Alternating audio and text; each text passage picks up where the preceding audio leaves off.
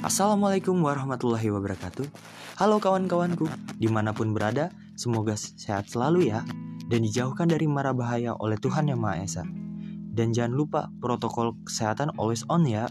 Also terima kasih Udah ngeluangin waktunya Sedikit untuk dengerin podcast pertama saya. Oh ya kenalin nih. Nama saya Wahyu Febriansyah Maba dari Teknik Industri di PTN ITERA. Nah pada kesempatan kali ini saya mau sharing nih tentang future plan atau yang lebih dikenal sebagai rencana masa depan.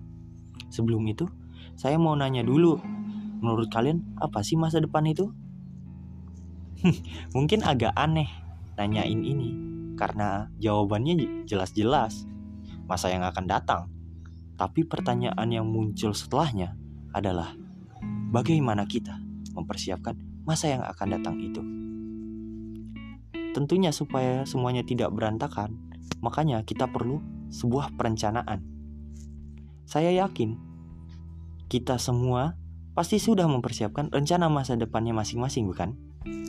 Nah, saya mau sedikit berbagi nih tentang rencana masa depan pribadi saya. Setelah jadi mahasiswa baru, langkah pertama yang saya ambil yaitu memperbanyak relasi serta bergabung ke organisasi-organisasi yang ada di kampus dengan harapan saya mempunyai banyak kenalan dan kawan-kawan yang bisa mensupport atau bekerja sama dengan saya. Lalu, saya berusaha belajar dengan giat supaya lulus dengan IPK tinggi. Hal itu saya lakukan demi meraih cita-cita yang saya selama ini impikan dan membanggakan kedua orang tua yang saya sayangi. Pastinya kita semua ingin melihat senyum harum mereka saat kita berhasil kelak. Itu juga saya lakukan demi meraih beasiswa agar dapat melanjutkan kuliah S2 dan tidak membebani kedua orang tua saya.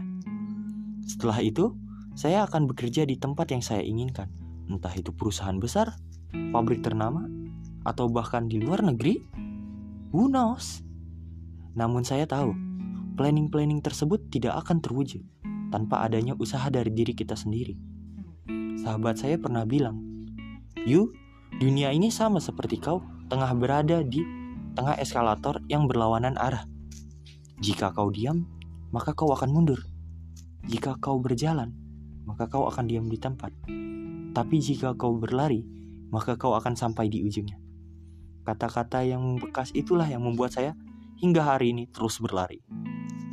Mungkin cukup sekian podcast saya. Terima kasih lagi untuk kawan-kawan yang bersedia mendengarkan. Semoga kita selalu sehat dan dapat menggapai apa yang telah kita rencanakan. Akhir kata, Wassalamualaikum warahmatullahi wabarakatuh. Farewell.